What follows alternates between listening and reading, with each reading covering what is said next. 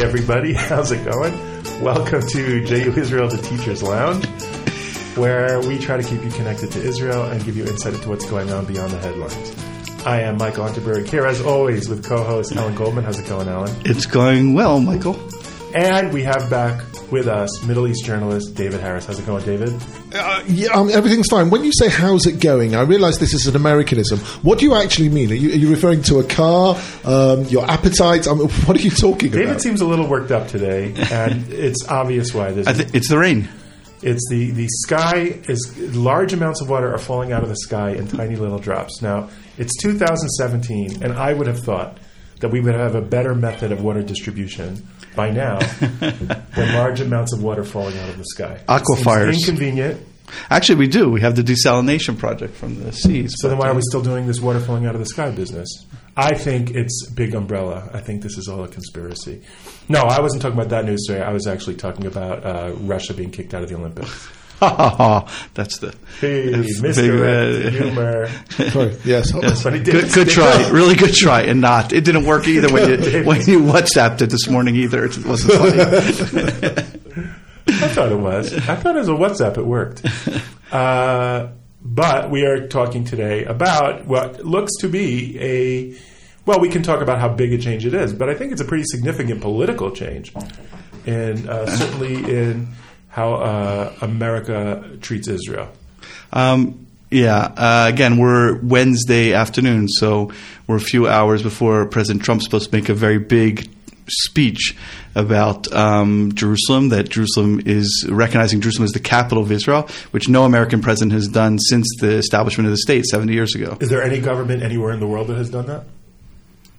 Not to my knowledge. I mean, there used to be in the 70s. There were some embassies here. I'm not sure when they pulled out. I can't remember, but there's a fairly, I think, general international consensus which says that Jerusalem is still up for negotiations. What's going to be the final status? Is this a 1967 thing or a 1948 thing?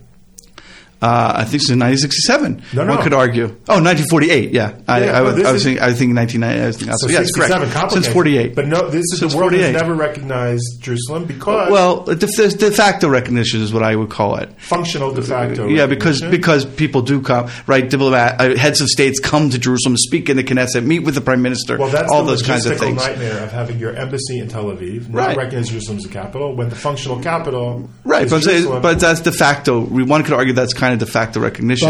By the way, please note that most Israeli government ministries also have an office in Tel Aviv, and they all go there and work from there on Thursdays, which kind of makes it convenient for meetings with diplomats. Yeah. Oh, uh-huh. And there are diplomats who keep apartments in Jerusalem so that when they have to come in Jerusalem. But that whole, both ways, is a logistical headache dealing with the reality that they're not moving their embassies here. Right. But I guess my main point was really that it's not like there's a boycott on Jerusalem, like the diplomats refuse to come to Jerusalem to meet with. Oh, no. No, there's no. So, no, but since in the 1947 partition plan, which it was November 29th, it was the 70th anniversary, Jerusalem was supposed to be an international city. When Israel declared herself a state and said Jerusalem was the capital, the world said, well, I don't know. It was supposed to be an international city, so we will not... Right. In our view, Jerusalem is not under West sovereign. Jerusalem. It was West Jerusalem in 48, 49, and East Jerusalem was annexed by Jordan. Well, East Jerusalem is annexed by Jordan, although the world didn't recognize the annexation. Exactly. Then they conquered in 67, so the world has two different negations of our identity in Jerusalem. One is West Jerusalem, which it doesn't recognize as part of Israel officially, and therefore it's not the capital, and East Jerusalem, which is disputed territory and not part of Israel or Jerusalem, and then according to the world. Right. Whereas according to Israel, it's one united city and the capital of Israel. And then to throw another wrench in this whole confusion, if you're not confused enough already, because that's what we're trying to do here at our podcast, is confuse you, is that in 1995, Congress, the American Congress, passed a law saying that the American embassy has to move to Jerusalem. Now, why did they do that? Ipso facto recognizing it as the capital. Why it was all part of the Oslo Accords and Israel making, making political moves and making making how does it make diplomatic. Sense not to play? Oh, can I just finish with that because I just want to make it clear. So the Congress passes a law in 1995 to move the embassy to Jerusalem. But why? So why isn't the embassy in Jerusalem? Why is this even an issue now? Because they put a caveat. They put a caveat in the law. But you're skipping. Congress can't move embassies. Right. So the legislative branch of the United States government. Is not the State Department. That's in the executive branch. Right. So I was about to say they put a caveat in the law because who's really in charge of foreign policy is the executive branch through the State Department. So they put a caveat in that law that the president. But that's not a caveat. What I'm saying is I don't think that's part of the law. That's a feature. Congress can't tell where embassies go. So they said to the president, we demand that you move it, and the only power we have is we control the purse strings. Right. So but the president has to sign a waiver every 6 months. But hold on. You skipped a step, I think. You skipped this. Because you're confusing me because you keep stopping me. I'm sorry. So Congress passed a law and presidents have been saying they were going to move the embassy. Reagan said it. Clinton said it. They just didn't. There's enough pressure. Oslo's in the background. There's enough pressure. Congress, both houses, both parties push for a law that says the president must move it. And if he doesn't move it within... I forget what it is, a year, then the following year's State Department budget will be cut in half. Because Congress can't tell the president where to put an embassy, but Congress can control the purse strings of the State Department. So to make our demands met, the president must do this, or we will cut the State Department budget, meaning embassies all over the world and all State Department functions will basically break. You can't just do that. So that will back the president to a corner. The Clinton administration, before the law got passed, said, you can't do that if there's national security. So the caveat was added later in the creating of the law, which said if the president files that there's a national security reason not to have the State Department's budget cut in half, then we will not go to the implementation of the law. So every 6 months, the president has to tell Congress... Right, every 6 months, the president can choose to sign a waiver, which says that we're putting off the moving of the embassy for 6 months due to national security reasons or foreign policy, diplomatic reasons. Right, It doesn't really explain the way the wording of the law is. It could either be because I can't move the embassy, although that's disputable, and the president, in theory, could have fought that because again, Congress should have no right to tell the president where to put an embassy. Right. But the other thing in the law is. If cutting the budget would hurt national security, the president can postpone it. Well, that's basically just an endless postponement. What president is going to say cutting my State Department budget in half is good for national security? Right, but the upshot is the president has to decide every 6 months about the embassy in Israel, whether to move it or not from Tel Aviv to Jerusalem. Decide is a strong word.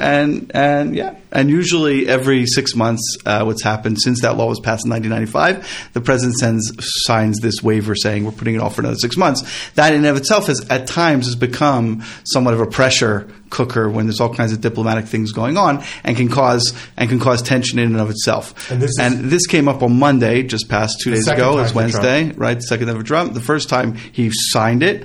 And on Monday, he did not sign it and said he's making a big speech today, which is Wednesday, and then we'll see what happens if he signs it or not. And it's also the news reports sort of came in dribs and drabs that he was calling leaders in the region. There were rumors about it.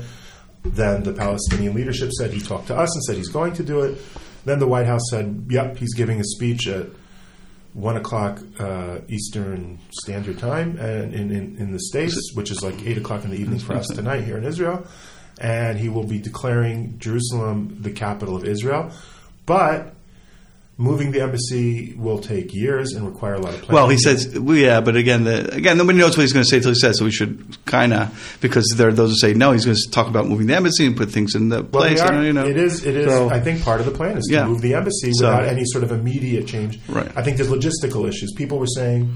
You just hang up a sign. Yeah, just switch the sign. There's a consulate in Jerusalem. Yeah. There are 3 consulates in Jerusalem, which are like government representations without being an embassy. So just take the sign off the consulate, bring it to Tel Aviv, take the embassy sign from Tel Aviv, put it in the consulate. But the State Department says there are no facilities in Jerusalem that suit the needs of an embassy. And not only that, you have workers who officially work for the embassy. So you're going to have to look probably to build a new structure, which is going to take years, not months, the White House says. And the White House says none of this will change the status of borders, or which should affect any negotiations between Israelis and Palestinians. In other words, the White House is saying it's the minimum of political change of the United States now officially recognizing Jerusalem as the capital, but that with very limited other implications. What do you think, David? Well, I've been fascinated listening to the two of you, and I think you've both given a tremendous amount of background without necessarily giving any saying anything. No, without actually offering personal opinion, which I think is very important in terms of education and so on. But then, you know, there's the more juicy side of things, and you know, I'm coming here as the external person. I haven't got. We invited you as an expert on the region, right? So I think it's an abysmal idea. I think the whole thing's abysmal. Do I think that Jerusalem is the capital of Israel? Absolutely. Do I think it's East Jerusalem? Do I think it's West Jerusalem? Doesn't matter. The fact is that, you know, biblical text for 3,000 years, the Jewish people have prayed to Jerusalem and so on and so forth. Should all of the embassies be in Jerusalem, be it West or East? Yes, absolutely. Should the Americans in December of 2017 be talking this way, be allowing this type of conversation, leading to the leaders of some of the major allies of America and future allies of Israel to make some statement saying we're not in favour of this and really speaking out about it in a serious way over the last few days? I think that's terrible. I think it's a recipe for disaster. I think if anything significant is said or done as a result of today by the Americans, it will result in bloodshed, quite likely of thousands of people around the world, and I'm very happy to go into my reasoning for that. I think it's an absolute nightmare situation.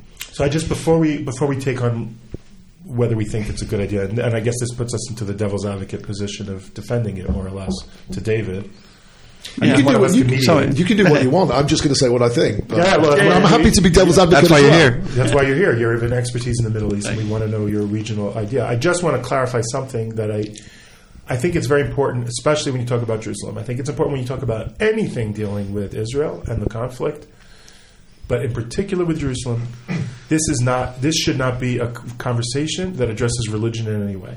In other words, the religious Jewish connection to Jerusalem should be irrelevant in conversations about its nature as the capital of the Jewish state. It's too late. I think you're absolutely right, yeah. But we're 3,000 years or 100 years or whatever you want to say too late, because the whole conversation, particularly the Jewish, well, not just the Jewish and the Muslim or Arab perspective, is religious first and foremost. I don't think so. You can argue it's territorial and so on, but everybody who is non-academic, every member of the public who has an argument, who gets angry, who's on a college campus, will always go back to their bottom line. The night journey, Al-Quds, if you're a Muslim, are talking about Abraham binding Isaac and all those types of things. Which is great. Jewish. And you can go visit that historical religious site that's important to you. You should. I'm all in favor of religious tourism to holy sites. But the point is... But why is it the capital? No, the point is that it's a religiously charged debate, and it doesn't matter how much we, the decision makers and journalists and so on, try to diffuse that. It's already a theme that's out there, and it's very difficult to rewrite that. Right, but David, theme. I'm not trying to wage a political battle to change the broader conversation. I'm trying to educate listeners to understand that the people who founded the state, when David Ben-Gurion, who was not religious at all, right. When he faced, an atheist, even. He was an atheist. And when he looked at Jerusalem under siege in the War of Independence, and strategically it could have been argued, so let's just pull out of Jerusalem and fight along the coast. We have a much better military situation that way. And they said it is inconceivable to surrender Jerusalem. We literally have in our text the idea that we cannot, forgetting Jerusalem is like forgetting a limb of our body. Why? Because it's coming from a Jewish perspective. What's Ben-Gurion's connection to the land of Israel? It wasn't King David chose it. Yeah, as the capital of the state of a Jewish state. Right. And we're a Jewish people, and we're a Jewish ethnicity, so it is Jewish. You cannot. Of course, it's so Jewish. You can't separate. It's not religious. But so what? Judaism. What do you mean? That's what Zionism is. That's what David Ben-Gurion stood for. Precisely, so, but a historical Jewish link to the Jewish but you're defining Jewish a little bit different here. Correct. What's happening is that I think, if I can play mediator for a second, that Michael is defining, when he's saying Jewish, he means nationalist. He means the Jewish nation. And David's saying, well, you can't, that's a little bit... I don't know if false is the word to it, but to separate that religious sense out of that national aspiration, because there's layers of those identities. But I think it's important to clarify that Israel is a state, is a Zionist state created by Zionism, and Zionism is the movement that says we have to work on national things, and religion is a side issue, that you can be religious or not religious, but we can all work together on building a better future for the Jewish nation, for the Jewish people. The only nation in the history of planet Earth that has made the Jerusalem the capital of a sovereign state are the Jews. The first, that's our capital. It has always been. And we are the only ones who did. So the fact that other people talk about, well, it's so religiously significant. What Michael's, I think, trying to say is that for the Jewish people, that Jerusalem has not only been a religiously significant site; it's also been a political capital, and it's since the year 1000. Since the year 1000, when David HaMelech made it the capital, it has always been the capital. We've never changed it with another capital. And whenever we had any important centers, we likened them to Jerusalem, Vilna. Right. I think it's Jerusalem. Unfair, though. But David, let me just as opposed to. It being a very important and central holy place for other religions, a pilgrimage place. That's different than having it as a political capital. Palestinians don't have to have sovereignty on Mecca to visit the Kaaba stone. Sovereignty is irrelevant to visiting the Kaaba stone. Sovereignty should be irrelevant. Well, it depends. It depends whose perspective you're taking. If you take the perspective of those people who are pan-Islamists, then absolutely. Mecca would have become the capital if that would have won the day. And by the way, I also take there are always alternative ways to look at things, but I'm looking at the real world as it is. Right, I mean, but there's other things that you said which maybe we shouldn't be going into now because we're meant to be talking about Trump. But for example, you said no other people have ever made this their capital. Part of the reason for that is, with the exception of the Jewish people, as far as I can think, over the last 2,000 years, the only other people who have occupied this land have been empires, and those empires have been somewhere else. So that's the point. But that does not. Point. But that doesn't dilute anybody else's claim on this place. What's their claim? You can visit the Vatican without having sovereignty on the Vatican. You can visit your holy site. Before 1948, a Jew could visit Jerusalem and make pilgrimage. It wasn't their capital. But they couldn't go to the Temple Mount, right? I think they could. In the Middle Ages, they could. Yeah, there were times when they could. But hold on. But that's exactly my point. If this was a religious issue, we wouldn't need sovereignty. The Jewish people don't need sovereignty so that we have access to our holy sites. We need sovereignty because every people needs self-rule and sovereignty. It's the normal thing that every nation needs. The Jews, that's like saying, well, you know why the French need Paris? Because how else are they going to visit the Louvre? But we've got sovereignty. We've got sovereignty over Tel Aviv. Now we have sovereignty. And the only place... So tell the French not to make Paris their capital. It's inconvenient for others. Paris is the capital of France. We're not moving it. Okay, I'll give you a closer-to-home analogy. Balfour said to Weizmann, I don't understand why you're so focused on getting Jerusalem. I understand that in history it was yours. So Weizmann said, well, would you give up on London as your capital? And Balfour said, Mr. Weizmann, we have currently London as our capital. It's not an issue. And Weizmann said, well, when London was a swamp, Jerusalem was our capital. So we've had it for a very long time. And he said, the question you're asking me is a little bit like, how come you walk 10 blocks out of your way to visit Mrs. Weizmann instead of visiting all the old ladies along the way on those 10 blocks? Because that's my mother. So to say, well, why don't the Jews make a capital in Tel Aviv? Because the capital of the Jewish people has always been Jerusalem. Now, that argument was made. And Ben-Gurion said, we're not doing that. And the Zionist decision was that, first of all, we reject the idea of having a homeland other than in our historical homeland. And the Zionist consensus was, and we reject the idea of having a capital anywhere other than our historical capital, although you could make pragmatic arguments for both. Zionism says our historical national connections have to outweigh certain pragmatic considerations. So do you think then that Trump isn't doing a right move, Michael? Well, it's funny because David, and I'll let you rant again, but I feel like I haven't started ranting yet. I haven't begun giving you your ranting due. if you ask, is this good for Israel or good for the Jews, I think that's asking the wrong question. Of course there's aspects of it that are good. It's just anytime anyone tells the truth, I think that's helpful. And Jerusalem is the capital of Israel. Everybody knows it. Everybody functions with that de facto truth. And I think pretending that it isn't going to lead to better, healthy relationships with our neighbors. So out of deference to them losing their temper. So do you think that this could actually be an opening to a peace process, like some are arguing? Because it's making a definitive stand and cut the monkey business? I don't believe Abbas will sign it, because I don't think he can. No, open to a peace negotiations, let's say. Ultimately, Short term, I think this will lead to increased tensions. Long term, of course. Let's get everything on the table. Jerusalem is the capital of the Jewish people. This is the sovereign Jewish people in their sovereign home. Okay, you've also got to. We are native Semites. You've got to define Jerusalem.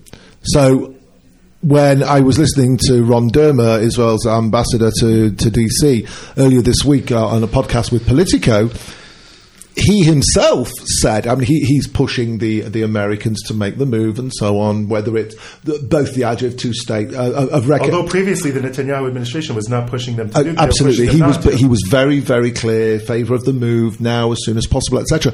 But he said, when he was talking about the recognition side of things, he made the differentiation himself between West Jerusalem and East Jerusalem. That's the easy one. Right. But so the point is... The problem is, if you're recognizing Jerusalem, but you're not defining Jerusalem beyond that, then everybody's going to be saying to the State Department, so what are you recognizing? You know, is Ramat part of the capital? Is it not? Is, Gilo, etc., etc., etc. What are you recognizing when you say recognize? What is he saying about East Jerusalem? We'll have to wait and find out. But I think the reports are that he's going to be non-specific, like Balfour Declaration. And I want to know from you, and this is so far not what I wanted to talk about, but I want to know from you. You said you think that this will give some form of clarification and help to the peace process going forward. I don't understand how a generalization about Jerusalem without specifics helps in any way, shape, or form. I don't get it. I think it'll create tensions not just short term but long term. You know, you've got to be specific, and the sides, including Abbas, have to come to the table and say, "This is my definition of Jerusalem." Well, I agree with, just because something isn't doing everything it needs to do to achieve all of its goal doesn't mean that doing some of it isn't of value. And acknowledging the obvious reality is one of those basic realities in Israeli life, that Jerusalem is the capital. And the reason we're not saying Jerusalem is the capital is because it makes the Arab world angry. Well, reality shouldn't make people... you can't function like that. By the way, that's unhealthy. Do you really think if you did a survey now of Israelis that 100% of them would say they perceive Jerusalem as being their capital? 100%? Yeah. Nothing's ever 100%. That's an impossible standard. I think you get 60, 70%. Oh, you're wrong. Kidding? No, you're wrong. No. That fact, we know you're wrong. Notice what I said. That Jerusalem is how I feel about it, not what the politicians say. I think you'd get 95%. I don't think so. No, it's been asked. By the way, I think they'll do a lot less. Jewish Israelis you're talking about, yeah. Jewish Israelis. Yeah, Jewish Israelis. I don't think you would get anywhere near 100%. Are you kidding? Today, the disillusionment with this country, with the way it's being, just like the people who don't like Trump. There is that intense feeling of dissatisfaction, of anger, of rejection, of everything that the country stands for, as long as the country is ruled by the right on the part of the far left in this country. But your analogy fails, because people in America who are mad at Trump don't hate America. And they don't think Washington D.C. is but they reject the things that those people stand for. And what's the first thing? You really think? But Jerusalem has always been a major consensus. That's such a consensus. Even in the Peace Now site, last time I looked, which was not today, but last time I looked, is that neighborhoods like Gilo, which are part of under dispute, they call Jerusalem neighborhoods. Yeah, they call East Jerusalem neighborhoods Jewish Jerusalem neighborhoods. If you did, that's Peace Now. If you did a survey today that said, and okay, I'm giving conditions to this. Yeah. If you did a survey today that said the Palestinians have agreed that Jerusalem will be an international city, that Ramallah will be the capital of the Palestinian entity, that Tel Aviv will be the capital of the Israeli entity, and we're going to sign a peace deal, a huge percentage of Israelis would take that deal. I don't know. I mean, if that's the stake of it, if you're saying that we end all violence and your children won't have to serve there, you're saying, but that's, are you willing to compromise on what you believe for peace?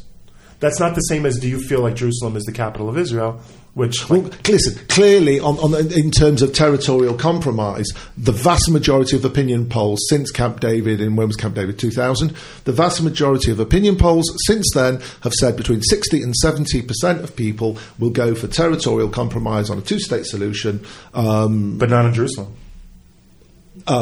That's... You won't find... it doesn't go as high as two-thirds. But the division of Jerusalem, there is a very strong percentage of Israelis who are in favour. But it's not a majority, I don't think, and certainly not on the old city. I mean, again, I haven't seen the polls recently, but I wish I had the internet with me now. But in this 19th century podcast studio we're in, we can't just take up our phones and look at your phone. But anyway, let's try to get back. Let's get back to where we started. To this thing. Well, is it good for the Jews? I understand where you've taken the conversation, but you were talking about what's the real question before. I think the real question is about the timing. That's the timing. We've not got the time right. And I think two things: timing and what's the plan. What's the art of good joke telling timing? What? What did he say? What's the art of good joke telling timing? I don't know. Never mind. Think about it. Okay. I had to set him up. Someone had to. You were sitting there quiet. I'm going back to my brain. Anyway, but I think it's the timing and the plan. So can you speak about that a little bit? Let's deal with timing. Let's agree that not only is there no strategy here in terms of plan, but this negates all the work that Kushner and Greenblatt have been laying out to create a new sort of peace framework. I can't remember who said it, but someone said that this shows that actually they succeeded nothing. And actually, they actually haven't done anything. It would be very interesting if there is actually something going on here behind the scenes that we don't know about, and this is all part of it, which is always possible, but I have my doubts. All we're talking about... Why do you have your doubts? Because it seems such a dumb move at this time. I think it is... I need to change what the news is talking about today. He didn't sign the thing on Monday, so we might as well turn this into something else to change the subject to something else. Now, maybe that's cynical. It's certainly something that the president believes in. He said he believes that he should. He promised it. And since the beginning, when he said, I'm going to do it my first day, and then he didn't, and he said, it's not a question of if, it's a question of when. So this is certainly within his plans. But the strategy was to save it till after the peace talk plan. Now you're saying, well, maybe it just failed, and he's acknowledging it failed, so he's just changing tack. Well, he's not communicating that. So you can read that in and say, well, I guess this was a strategic decision of a strategic shift. It's not how it looks. It wasn't even clear. It seems to have evolved since like Sunday or Monday to make this. So I don't think it's a huge stretch to say that this is not fitting into a broader strategic plan for the Middle East. I think that's a reasonable read of this. Now the question is, okay, but anyway, timing. Go ahead, David. Oh, that's you. If the timing... No more jokes. If the timing were any worse, I would be absolutely... there cannot be anything worse than the timing right now. Because so many reasons. I had in my head, like I said to you before, I had about 10, 15 reasons, of course, most of which I've forgotten. But let's make a start. A couple of weeks ago, you very kindly asked me to come in, and we were talking about the Middle East. And we finished the conversation, a 45-minute conversation, by talking about the hope in the Middle East, which was all predicated on status quo. If you're going to shift the status quo in the most volatile part of the world, you are asking for trouble. How does that trouble manifest itself? Whenever there is discussion or even some rogue imam in some mosque, I mean, quite often it can be on the Temple Mount, but it could be somewhere else, and they get quoted. And they make a statement saying, ooh, the Jews are planning to do X. They're allegedly digging tunnels under the Temple Mount, which is absolute nonsense. But as soon as that happens, riots break out all over the Muslim world. 57 countries, and you can say half of them end up with riots. They end up with dead rioters. Like rioting in another country for something that's happening in Israel. Yeah, I mean, look, at the end of the day, is it an excuse? Is it a very clever way of controlling populations, etc., whether it's done by the heads of state or by the clergy and so on, and fomenting anger against something else rather than allowing an uprising against the government serving in that country at the time? Absolutely. But that's kind of irrelevant to our conversation because that's to do with the things that are wrong in the Muslim world. Right. What we're talking about is what the impact is of what the Americans may be about to do in about 6 hours' time. And I think what they're about to do is incredibly dangerous. There's other things as well. The Israelis, I think, are also a bit to blame here. I heard Dermer talking about this earlier, but there are other people now speaking out about it and saying, oh, you've got to do it, it's a good thing. As soon as the Israelis publicly say something like that, and parenthetically, at the same time, they're saying, oh, isn't it really exciting that we can soon be at peace with Saudi Arabia and the UAE and all these other places, and saying it publicly. What reaction do the Israelis think they're going to get from the Arab world, from the Muslim world, if they're lauding this type of action at this time? We've got in front of us now a golden opportunity, and these opportunities do not come up every day. If you think about the last 2,000 years, how many times has the Jewish people or the Israeli people had the opportunity to live at peace with the people around them? And the answer is very few. There's a reason why we moved from Spain to Holland to Poland, and all of our stories of the diaspora. We've got a chance now to end that, to bring about a lasting peace. The Saudis realise, and are pretty much saying this publicly now, that the Palestinian issue is no longer an issue for them. They're beyond that. Mm-hmm. And now we're about to bring all of that up again. You know, how naive, how stupid are the State Department, who we understand are the ones who are playing Trump, and Israel for doing this. They're endangering the whole thing for a bit of PR. That's all this is. It's PR. Could you explain the State Department? It's very clear that, to those of us who follow these things, that Trump is not necessarily the main man when it comes to foreign policy, and some of the other people within his administration, like Tillerson, McMaster and so on, are not necessarily the best friends of his policies and where he wanted to go, and they very successfully managed to sideline some of the people. Yeah, not, but that, I don't think they're pushing. So then how, they're not pushing. No. That's why I understand how. All I'm saying is that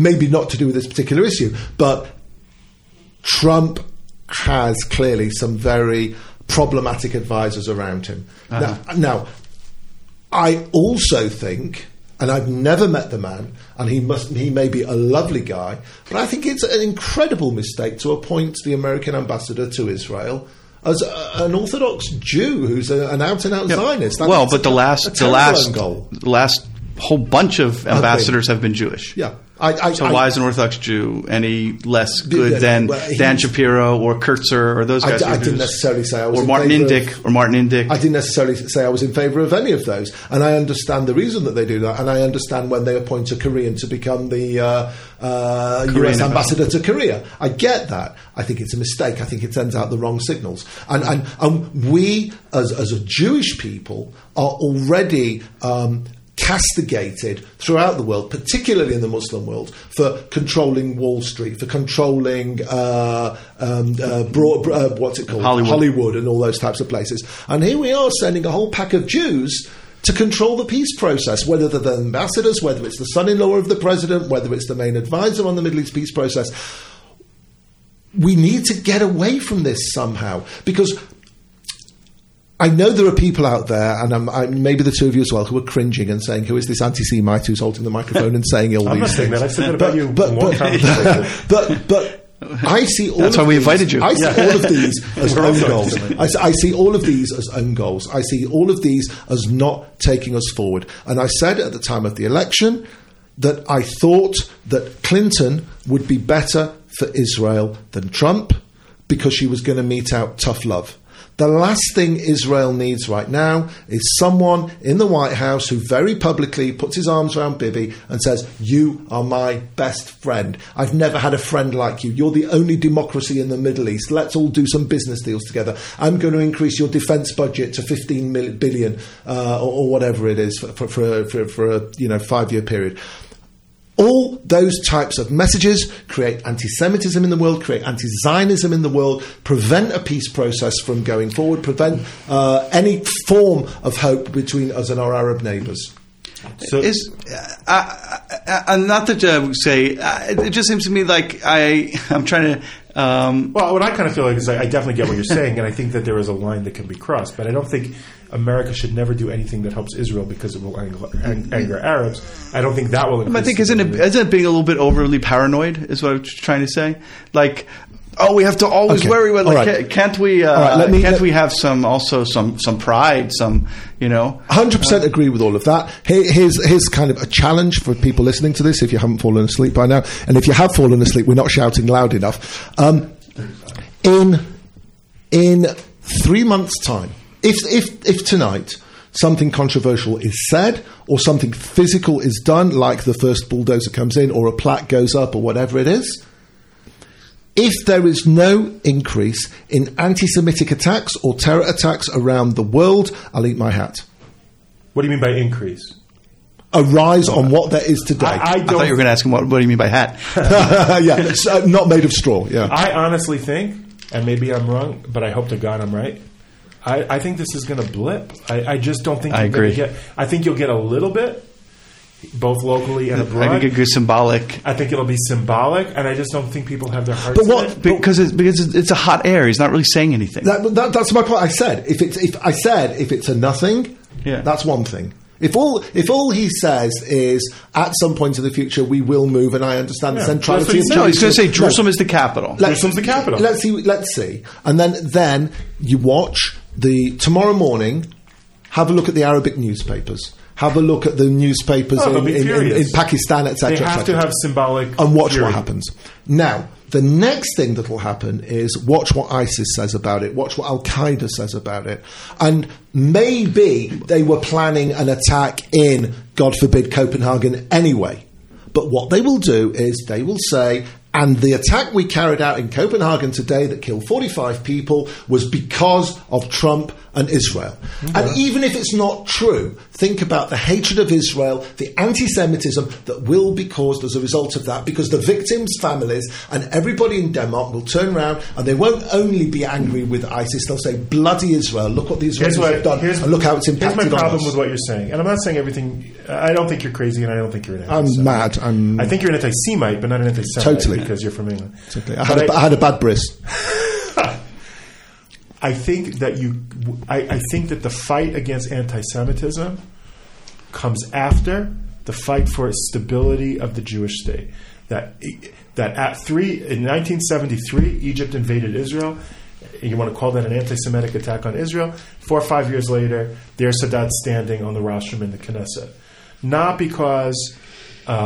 any policy shift that made people love Israel more, but because they realize Israel is these are a native people in their home, and that has to be dealt with, and you can't do anything about that.